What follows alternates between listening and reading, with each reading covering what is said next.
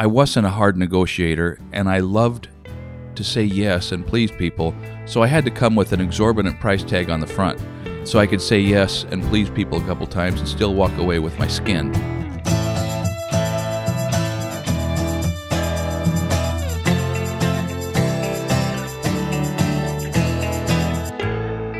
Welcome to another episode of the Essential Craftsman podcast. I'm Nate. I've got my dad here, the Essential Craftsman.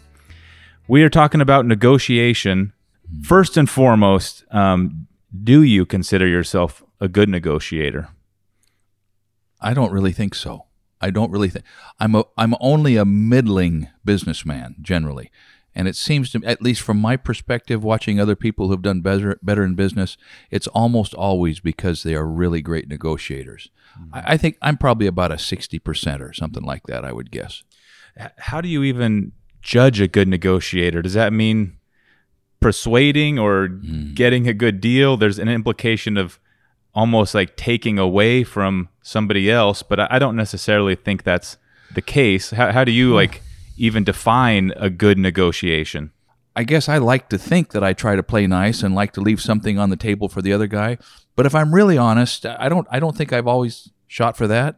I, so I don't know. I don't know a lot about that, but I think that it's best when you can be happy to come back together again and negotiate a next deal. Maybe that's a criteria. If you negotiate one deal with somebody and you're both willing to come back and do business again, then it was a good negotiation you know maybe i've maybe i have in the back of my mind realized that that even when i was in a stronger negotiating position if i capitalized on that too hard i'd be slamming the door on future interaction with this person that would amount to having lost that negotiation. You know maybe i'm drawing too much out of that emotion of that emotional capital with one negotiation. I don't know. Right. Is there one type of person or individual or negotiator that that you generally uh, don't work well with or don't enjoy or? Yeah selfish people are not fun right?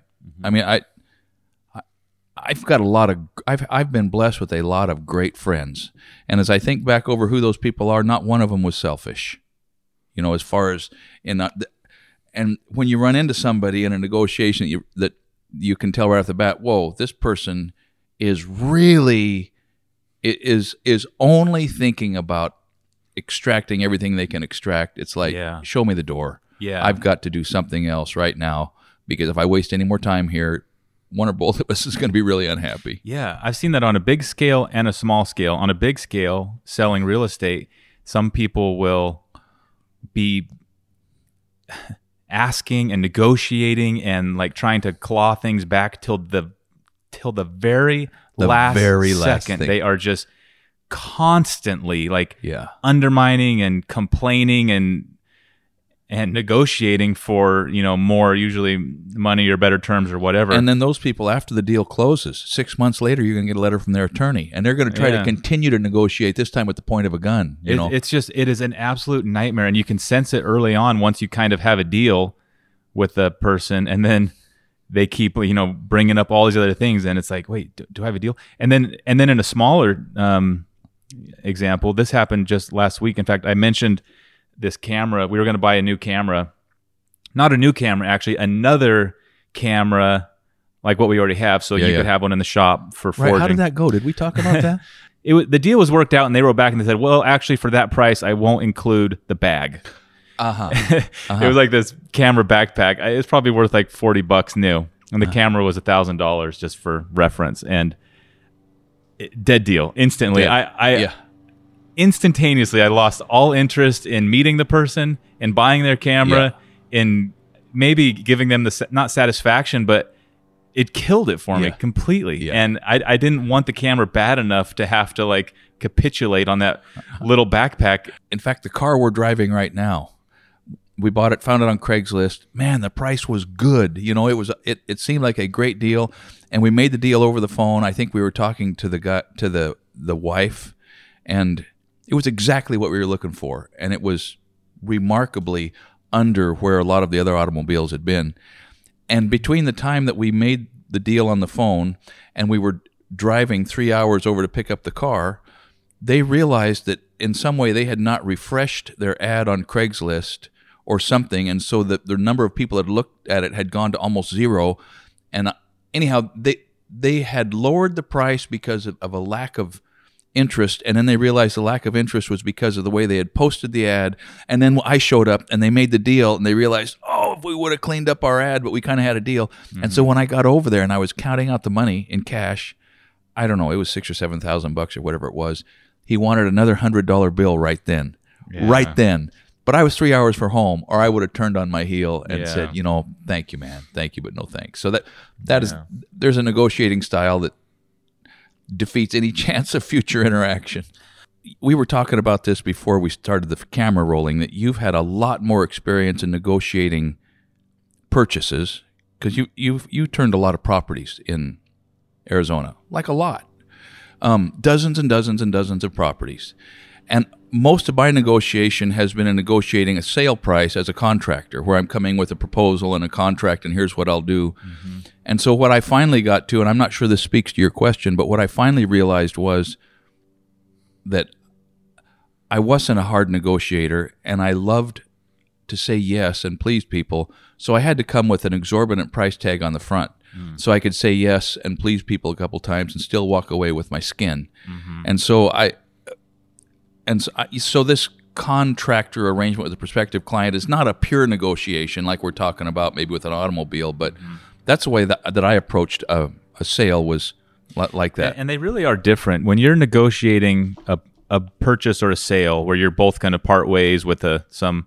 piece of, you know, personal property. Right. Um, that's one thing. But when you're negotiating labor and service. a service and risk mm-hmm, mm-hmm. and access and expectations, mm-hmm. that, that that probably should really be a whole different conversation because wow. I mean, if someone's asking for concessions from what you've proposed, the negotiation includes a lot more than the bottom line.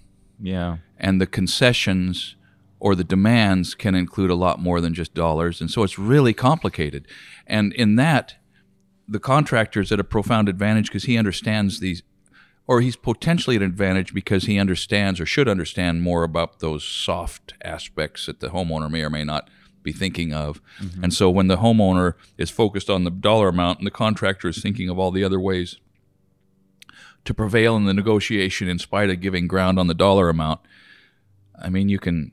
There's a built-in advantage there Yeah. that I, I, I never capitalized on it very well, but I learned to at least protect myself. Yeah. And I'm sure it's been the other way where a, a, con- a client has, you know, pushed so hard on the price and kind of put you in a box where at the end of the job you are kind of losing. Yeah. And you walk away thinking, I will never give an inch That's it. because I just lost Yeah. three weeks and whatever, you know. So right then, I walked away thinking, okay, that's it. I'm putting five percent more on my overhead and profit markup from now on. Yeah. And then the other thing, back to the earlier part, was I'm never playing with this person again. Yeah. You know, and there were there's been a lot of times when people would call me back up or email me, "Hey, I got another project, inviting you back into the game. Um, you know, let me recommend my good friend somebody else." somebody right? somebody you hate. that there there really are some skills and some tricks and it really is something that people have to learn and develop. Mm-hmm. So are there tricks you employ or techniques that work for you when you are going to make a purchase on an item, let's say a, a vehicle or a tool or something? So there are there are tricks I've read about and learned about that should work for me, but I cave pretty easy, and that's a problem. Mm-hmm. That that's a personal deficiency. But one of the first ones is, and everyone, probably everyone listening to this is is shouting right now. Don't lay down the first number. Don't stake out your position first, and that is a really great rule. to me, I think it's actually the opposite. Really? and from what I've learned, and from from my you know the method that I use is actually the exact opposite, and I can explain why. Number one, um, the first person, the first number that gets said is so important because that's everything after that in the conversation is revolving around that number Uh-huh. even if the even if the number is like a, a low ball or way too high or something, that the next com- the next comment is going to be about that number. And so what I learned from a, a friend in Arizona who I think is was a, just a fantastic negotiator, best I've ever seen. He's really was amazing. Um, he he would always make sure he said the first number, but he would just make sure he prepared the person a lot before he said that number. Interesting. So, for example, if it was for a house or vehicle or whatever, let's say a house, he would before he spilled the beans, you know, and splurged this number. And he's an investor, so he's buying property well below market, Mm-hmm. and these numbers would be Wholesale real considered estate prices. low balls. So this is not like a this is not a fair market value not number. play nice. This is low ball. This is real, you know, investor cash purchasing. Anyways, he would spend almost an un- uncomfortably long time talking about all the things wrong with the property and kind of getting their expectations, thinking like, "Oh my gosh, this number is going to be like." pennies. What's going on here? Mm-hmm. And then when he would give him a number which was still a fair price i don't misunderstand this you know. Mm-hmm. He would get what, whatever the fair price would be. It might not have been what they were thinking but by the time that number came out they were number one expecting it. Number two often expecting worse Oh, than that so they they brightened up. when Kind heard of. his number. and even if as as was the case a lot of times where there was no deal to be had the, the buyer and the seller were too far apart Right. even if that was the case by starting with that stake in the ground at that let's say low number or a high number if the mm-hmm. if he was selling the property he would do, the same thing say all the reasons why the property is incredible and worth this high price. And then he would say the number. Mm-hmm. Even if they're far apart the person would have to like start at that number and like work their way back down. So that really made a lot of sense for me. And and kind of the only way it works is if you understand completely and perfectly what your item is worth whether mm-hmm. you're buying or selling it you have to know what it's worth.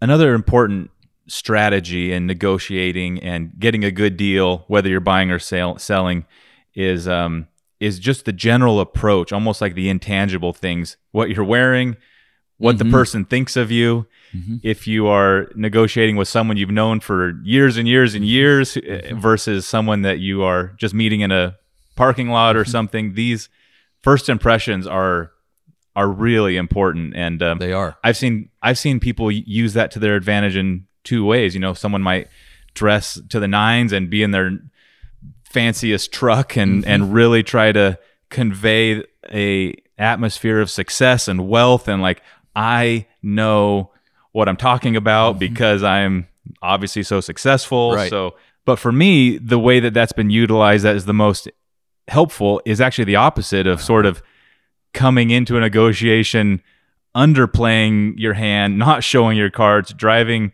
your oldest, most busted up work truck, and with the approach of like, well, this is kind of what I can afford, and maybe it's worth more.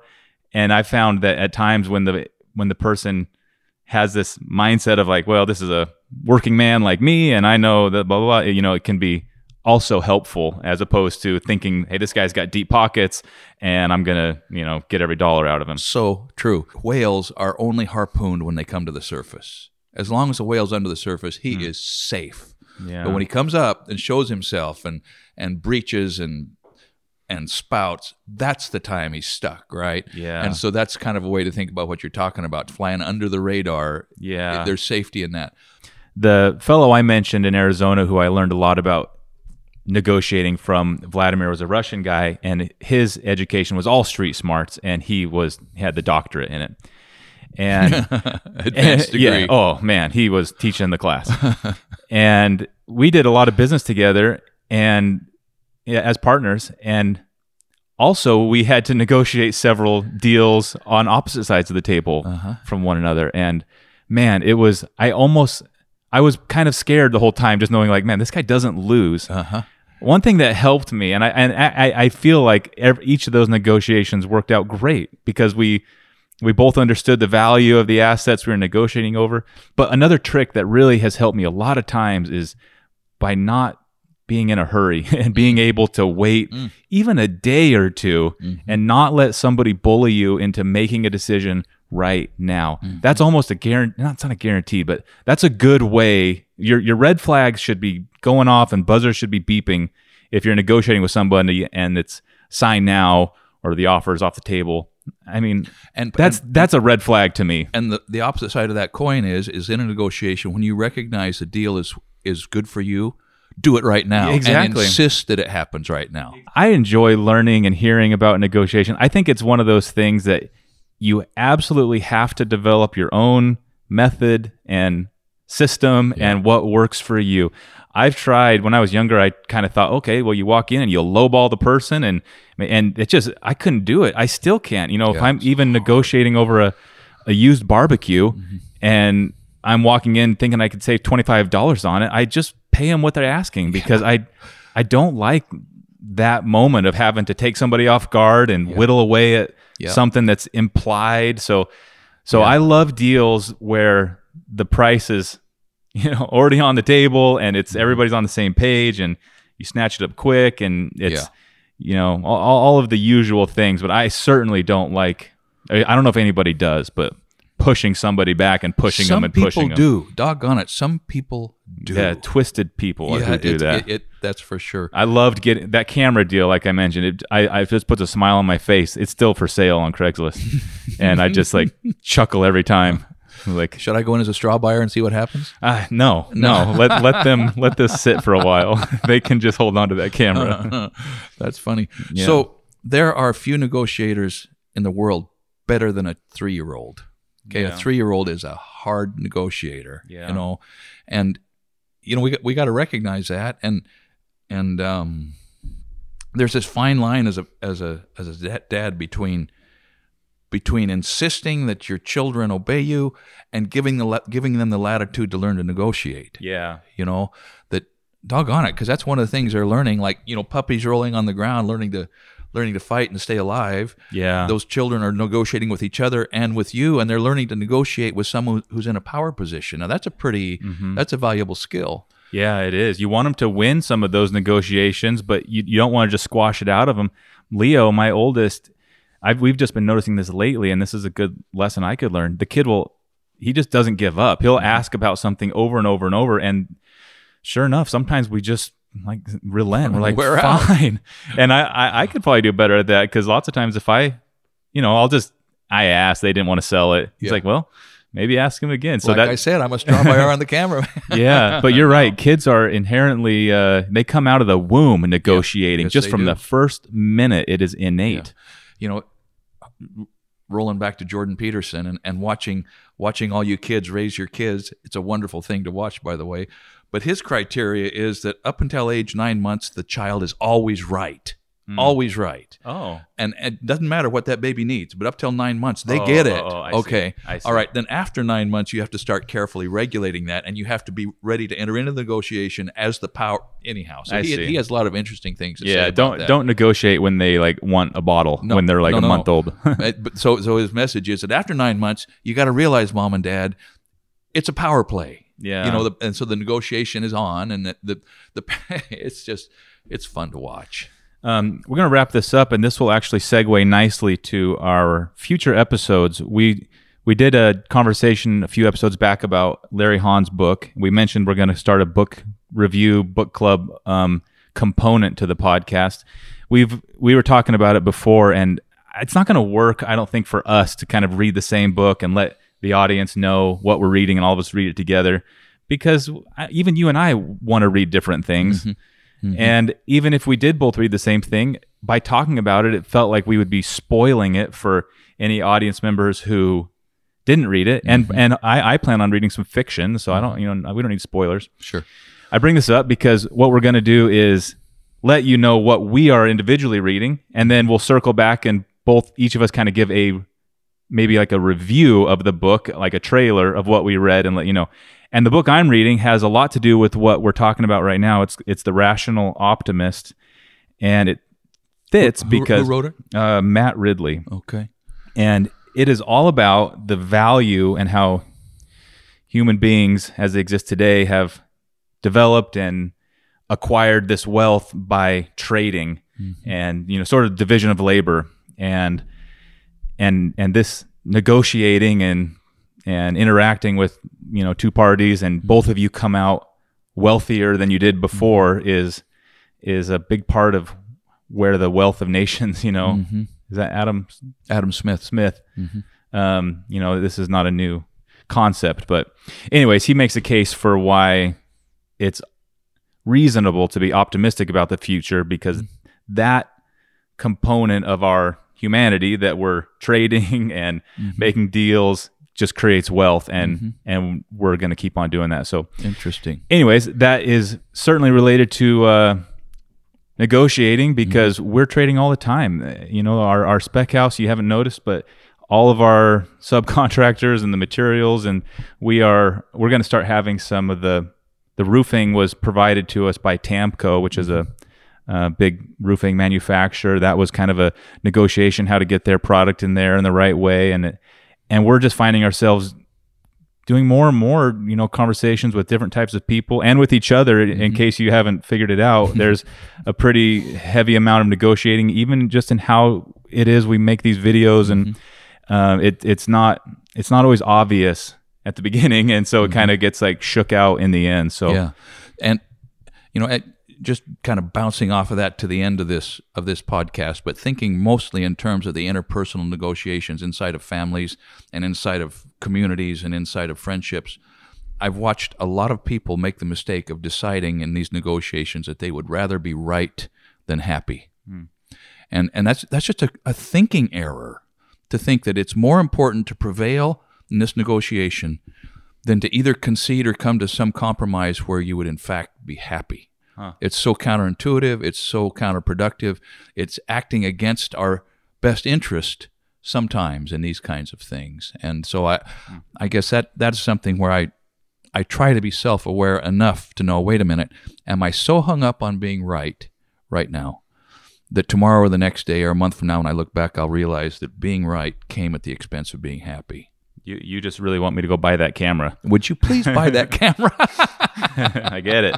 All right. Well, thanks for tuning in, everyone. We will uh, put this on our second channel, EC2. We might cut some pieces of it into a video at some point on the main channel. I'm not really sure the best way to um, use the videos here, but the camera is rolling. So if you want to click over to YouTube and take a look at the little um, setting here in the corner of the garage, uh, check it out. And with that, we will sign off and catch you next time.